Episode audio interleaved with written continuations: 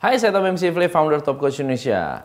Great partner for great business. Banyak pengusaha di luar sana yang kesel karena karyawannya sering terlambat. Kedisiplinannya rendah. Leadernya tidak memberi contoh sama sekali dan sering kali meleset deadline. Sering kali customer terlambat karena Anda terlambat memberikan pelayanan akhirnya kehilangan customer.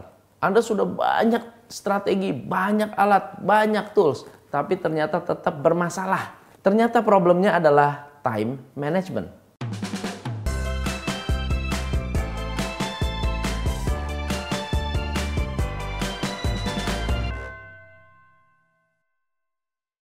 Time management adalah bagian yang cukup menarik karena kita mencoba untuk mengolah waktu saya yakin bahwa sebetulnya time management itu mudah. Yang susah adalah self management. Maka untuk Anda memiliki kebebasan waktu, Anda memiliki waktu yang banyak, Anda perlu memiliki 3A dalam pengelolaan waktu. A pertama adalah awareness, arrangement, adaptation. Awareness artinya Anda berpikir secara realistis apa yang bisa Anda lakukan dalam waktu yang terbatas. Anda punya kesadaran untuk memahami kapasitas kapasitas dan kemampuan Anda. Yang kedua, Anda perlu tahu cara mengarrange prioritas, melakukan penyusunan prioritas, goal, plan, schedule secara efektif berdasarkan waktu yang ada. Dan yang ketiga adalah adaptasi.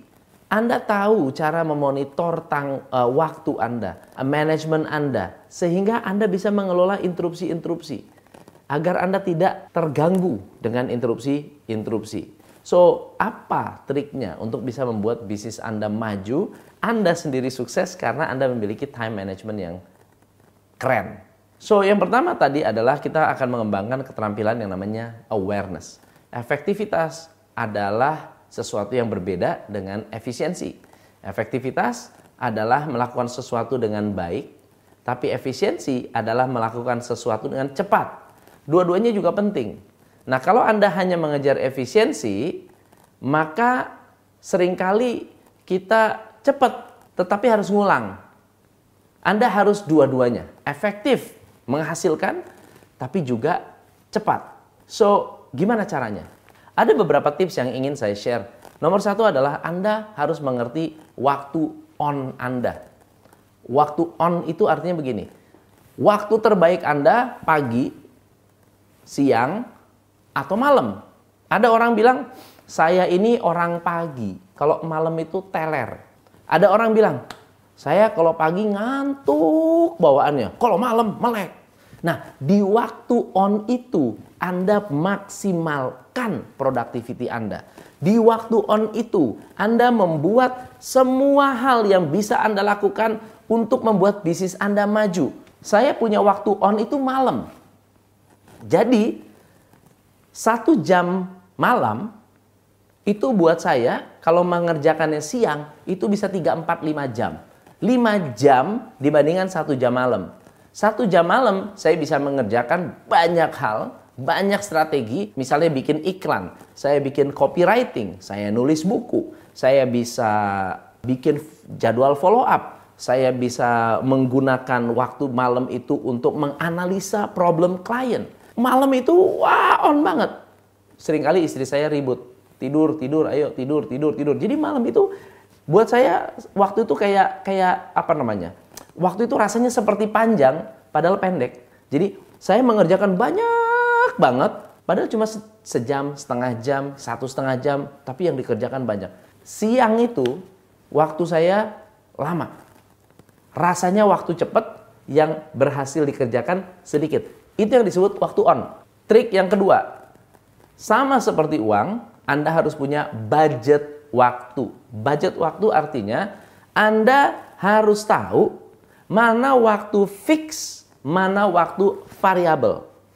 Waktu fix artinya anggaran waktu yang harus Anda alokasikan yang nggak boleh diganggu. Misalnya saya punya waktu fix untuk baca. Saya punya waktu fix untuk bahas klien result. Saya punya waktu fix untuk marketing. Saya punya waktu fix untuk meeting. Jadi waktu fix adalah waktu yang nggak bisa diganggu. Nah di luar itu ada namanya waktu variabel. Waktu variabel adalah waktu yang saya gunakan untuk boleh diganggu. Siapa yang mau ganggu saya di waktu variabel, saya nggak ada masalah. Ya, itu waktu yang fleksibel. Waktu meeting saya di luar, waktu meeting dengan klien-klien, waktu untuk bikin video, itu waktu variabel. So, apa yang Anda bisa alokasikan untuk fix time Anda? Yang ketiga, buat time and motion study. Ini bermanfaat banget ketika saya melatih business owner untuk mensistemasi sebuah bisnis. Setiap pekerjaan diberi waktu. Misalnya, oke, okay, saya mau baca buku. Kasih timer, stopwatch, tek, saya baca. Setelah saya baca, di saat saya lelah, saya tutup, saya timer, tet. Berapa lama? Oh, ternyata waktu baca saya itu top-topnya 7 menit dia udah 7 menit adalah budget baca saya. Oke? Baca. Habis lelah 7 menit gitu ya. Kadang-kadang setelah 7 menit saya hilang pikirannya jadi nggak apa mencong, lari gitu ya. Pikirannya lari. Jadi saya harus refresh kembali, harus kembali lagi 7 menit. Pangkas per 7 menit. Contoh lain. Anda buat target waktu untuk meeting kalau saya meeting, kasih timeline, tet, Anda bisa meeting, stop. Oh ternyata efektivitas meeting kita paling setengah jam itu udah cukup. Satu jam udah cukup. Maka alokasi meeting hanya sekian lama. Saya pernah nonton satu film, judulnya The Equalizer, yang main Denzel Washington. Dia menggunakan timer di jamnya untuk segala sesuatu yang dia lakukan. Dia timer tep untuk ngambil gelas. Timer untuk masukin uh, teh, dibungkus tehnya, plastik. Setelah itu dia masukkan kantong, dihentikan, tet, oh saya masih sesuai waktu.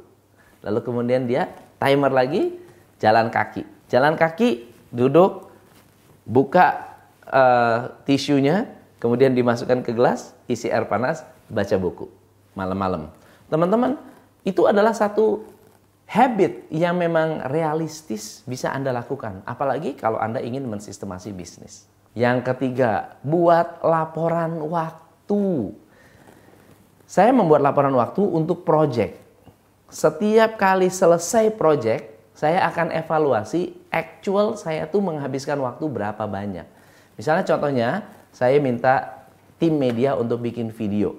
Tanpa mereka ketahui, saya buat timeline. Saya minta request sekarang, saya on, lalu kemudian pas saya mendapatkan hasilnya, saya bisa stop. Ketika saya stop, saya tahu, oh ternyata anak-anak media ini kalau saya kasih tugas, topnya 5 jam mereka bisa selesaikan. Yang kelima, hubungkan antara goal dengan aktivitas Anda.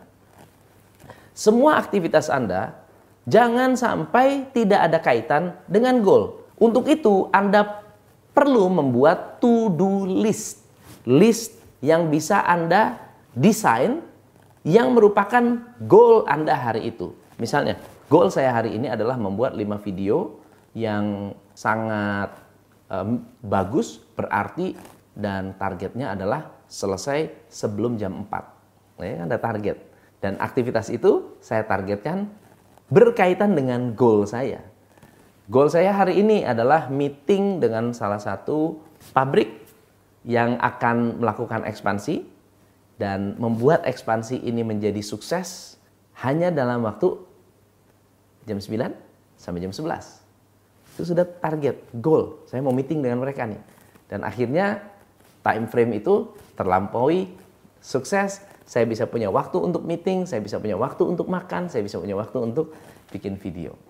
Yang keenam adalah Anda hitung uang hilang akibat waktu yang tidak diatur. Jadi, misalnya Anda janji mengirimkan barang, karena terlambat Anda harus kirim ekspres.